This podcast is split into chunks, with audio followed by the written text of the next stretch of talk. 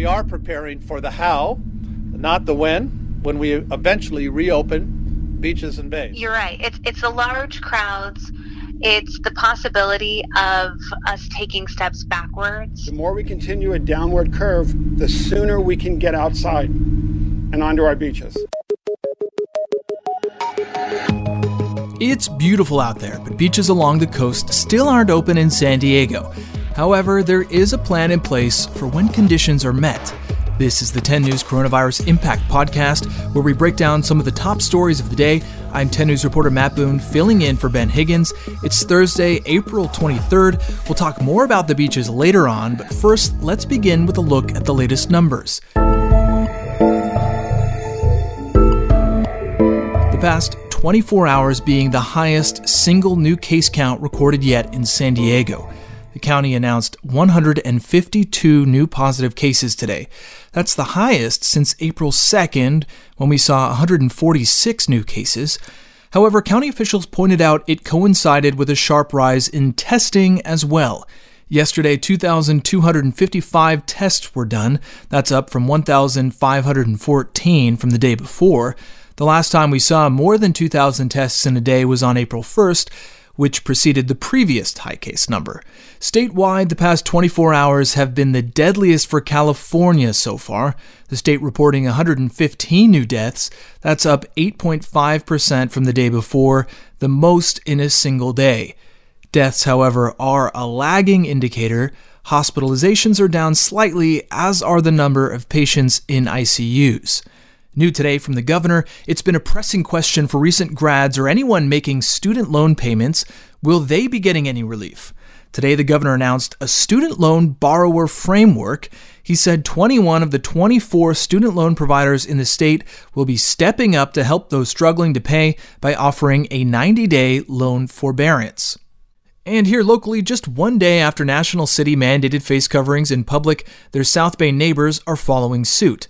Leaders from Imperial Beach and Chula Vista joined in a news conference today announcing residents will be required to wear face coverings when entering essential businesses. Chula Vista Mayor Mary Salas says this is something the community has been demanding.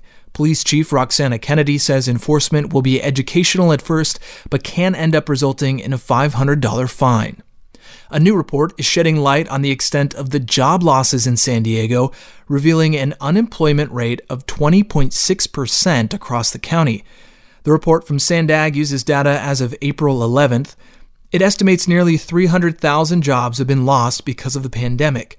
The hardest hit areas are in the South Bay and central San Diego. Logan Heights had the highest unemployment rate at 26.6% followed by communities of San Ysidro, City Heights, and the college area. The lowest rates were seen in Rancho Bernardo, Sorrento Valley, Carmel Valley, Rancho Santa Fe, and northeastern Chula Vista, still with a staggering 17%. For comparison, the countywide unemployment rate in mid March was 4.8%. But there are some sectors of the local economy that have been managing to hold on San Diego's booming biotech industry is continuing to hire amid the coronavirus outbreak, and getting a foot in the door may not be as hard as you think.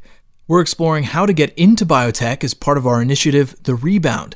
10 News reporter John Horn reveals one way to earn the needed credentials quickly and inexpensively. Biotech Millipore Sigma is outgrowing its Carlsbad headquarters. That's why it's building a new facility just a couple miles away, making room for 100 new workers. There is such an enormous amount of potential um, for transforming medicine and transforming lives. Joan Hobb leads the Carlsbad site for Millipore Sigma, which manufactures viral vectors for the cell and gene therapy markets. Hobb says the company needs to fill its new jobs with workers qualified to help build its product. And she says she takes special notice of MiraCosta College's biotech program, where units are $46 each. Students can earn a certificate in as little as one semester that'll run you about $552. Or they can spend four years for a bachelor's degree for about $10,000 in tuition. John Horn, 10 News. Well, after a dreary spring, San Diego is getting some beautiful weather heading into the weekend. But the beaches, water access, and many of the boardwalks and coastal trails are still closed. Mostly in an effort to minimize large crowds and to reduce the risk of infection for the lifeguards and law enforcement that patrol those areas. The beaches and coastal trails have become a flashpoint in the politicization of the government's coronavirus response. The protests last Sunday in Encinitas demanded the reopening of two Ocean View trails, and the mayor of Coronado, Richard Bailey, has started his own petition looking to reopen access to the ocean and bay for recreational boating, swimming, and surfing. While no changes have been made yet, the mayors of the coastal cities have now developed a plan on what the beach reopening would look like. San Diego Mayor Kevin Faulconer laid out this vision in his news conference yesterday. Um, I want to again reiterate this is about the how we do it for every city on all of our beaches, not the when at this point. Uh, this plan will go into effect when the county lifts the ban on water access, and that decision is going to be made, and rightfully so, by the county based upon public health information. We are strongly in support of that. Uh, we're going to do this in a way where we offer safe access to the beaches and the water. Um, and so this plan will include the requirement of physical distancing. It will be specific plans developed by each agency. Uh, we'll talk about face coverings being recommended, um, and it's going to be incredibly important. Um, phase one, the limited access phase, I'm going to talk about the two phases restore lifeguard staffing for observation, education, and rescues in anticipation of reopening. Um, also, part of phase one, open the beaches and bays and shorelines to walking and running only. No gatherings on the beaches. That means no stopping, standing, sitting, or lying down. Open the San Diego Bay and Mission Bay to boating and single person paddling only, was the recommendations from our lifeguards. And the ocean would be opened up for all recreation uses uh, once that order, of course, is given. Fiesta Island piers, boardwalks, and parking lots would remain closed in the first phase. Phase two, which gets us into focused and responsible public use, we would open all beaches to all activities that can be conducted while maintaining physical distancing. Open San Diego Bay and Mission Bay to all water uses, including fishing, swimming, and paddling opening up Fiesta Island, and opening up piers, boardwalks, and parking lots. Again, the go button on all of this is once we receive guidance from our county public health officials. Meantime, the name of the game is patience. But there are some coastal neighborhoods that are worried about getting inundated by overeager visitors. One of those is Sunset Cliffs. There's a city park there that reopened earlier this week, and that's where Team 10 investigative reporter Jen Kastner was today, where residents tell her they're already seeing crowds. Hi, Jen. Welcome back to the podcast. Thanks for having me.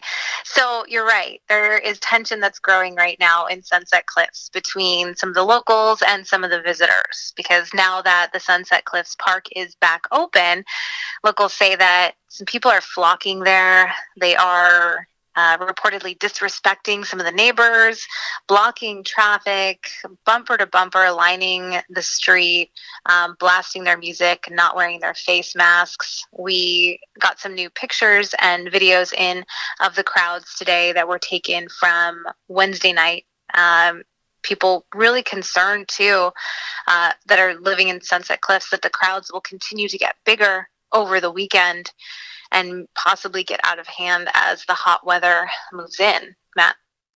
So the issue that I'm assuming that the residents are worried about is just large crowds gathering that could, you know, obviously um, disobey the social distancing guidelines, or, or was it specifically that the people there are worried about? It's all of it. You're right. It's it's the large crowds it's the possibility of us taking steps backwards in our efforts to um, get past this virus. Uh, it's also just sort of like a neighborhood nuisance as well. Um, so some of these locals that are saying that you've got these crowds coming in, blasting the music and not wearing masks and um, and crowding the beach area. Well, what does that mean in terms of our ability to move forward as a society and um, and not have to have this prolonged uh, any further than it already has to.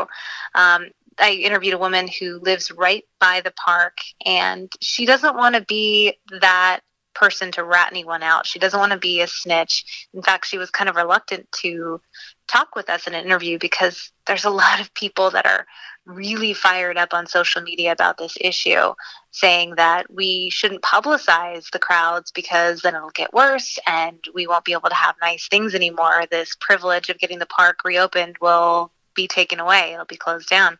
But this woman says, you know what, if it's open, we need to be responsible. We need to publicize the fact that there were, you know, as she said, some uh, missteps happening on the part of the public, and we need to correct those missteps so that we, again, don't take steps backwards as a society. Um, she wants people to be able to come to Sunset Cliffs and enjoy uh, the sunsets there. She wants to enjoy the sunsets. She's not trying to take that away from anyone. She just wants people to do it responsibly. And she had kind of an interesting personal story as well she told us that just a week ago, she lost both of her grandparents who live in Boston to COVID 19. So she is especially sensitive to this. She said maybe a month ago, if you would have asked her her position on all this, if we were um, going too far on all of our restrictions, she may have had a different point of view. But now that she has suffered personal loss, um, I think that she is all that much more willing to stand up and fight for this cause and make sure that her community stays safe while enjoying uh, a now reopened park. Matt. Yeah, that's an intense experience that would obviously guide her perspective through all of this. Um, but as you bring up, the the responsibility that every person has, no no matter their relationship to the virus, is to continue following the social distancing guidelines, whether or not a park is open, um, making sure that they are wearing masks in in public and and not you know unintentionally overwhelming a neighborhood. For... Yeah. Yes. Good. Good point. Yes, that's exactly what I think most people are trying to do, and I'd like to point out that we're talking about what some described as kind of a chaotic scene at Sunset Cliffs last night. Like a big, it was described by one person as sort of a spring break type party.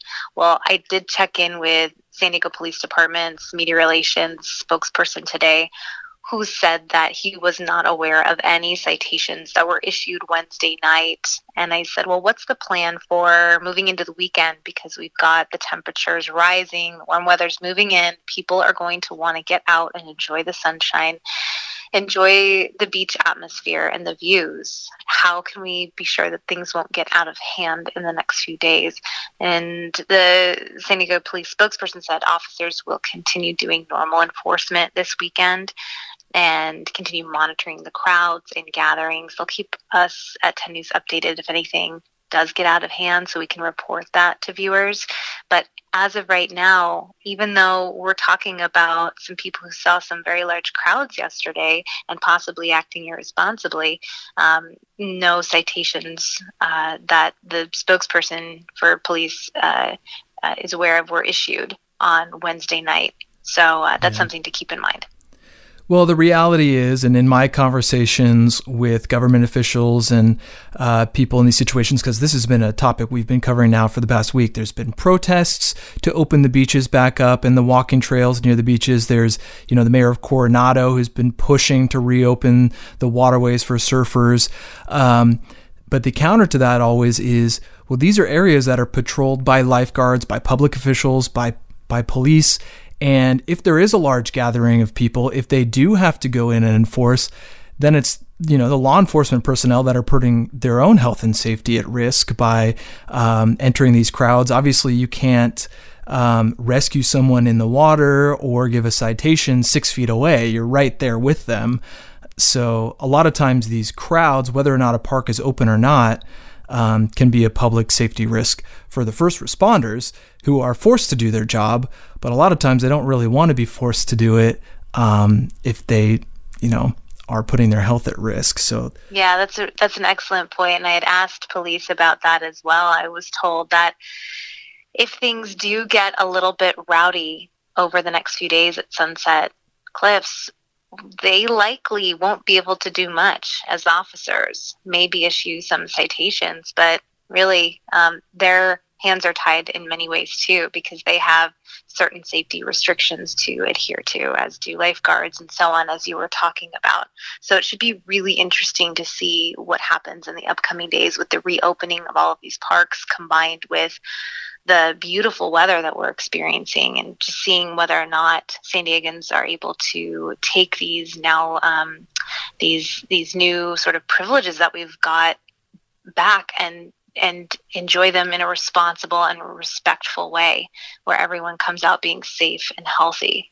Um, so it should be, as I said, a, a pretty interesting next few days as this all unfolds. Yeah, it's going to be a delicate balance. Uh, unfortunately, you know, we may have to sacrifice a few days of beautiful weather outside for just the general health and safety of our population, especially because today, you know, we saw the a spike in, in new cases. Obviously, there were a lot more tests being done, but, you know, the virus has not disappeared yet. Yeah, exactly, Matt. Yeah. All right. Well, thank you so much for joining me, Jen. I appreciate your time. Thank you. That's it for the 10 News Coronavirus Podcast. I'm Matt Boone, in for Ben Higgins. For updates around the clock, you can always find us at 10news.com.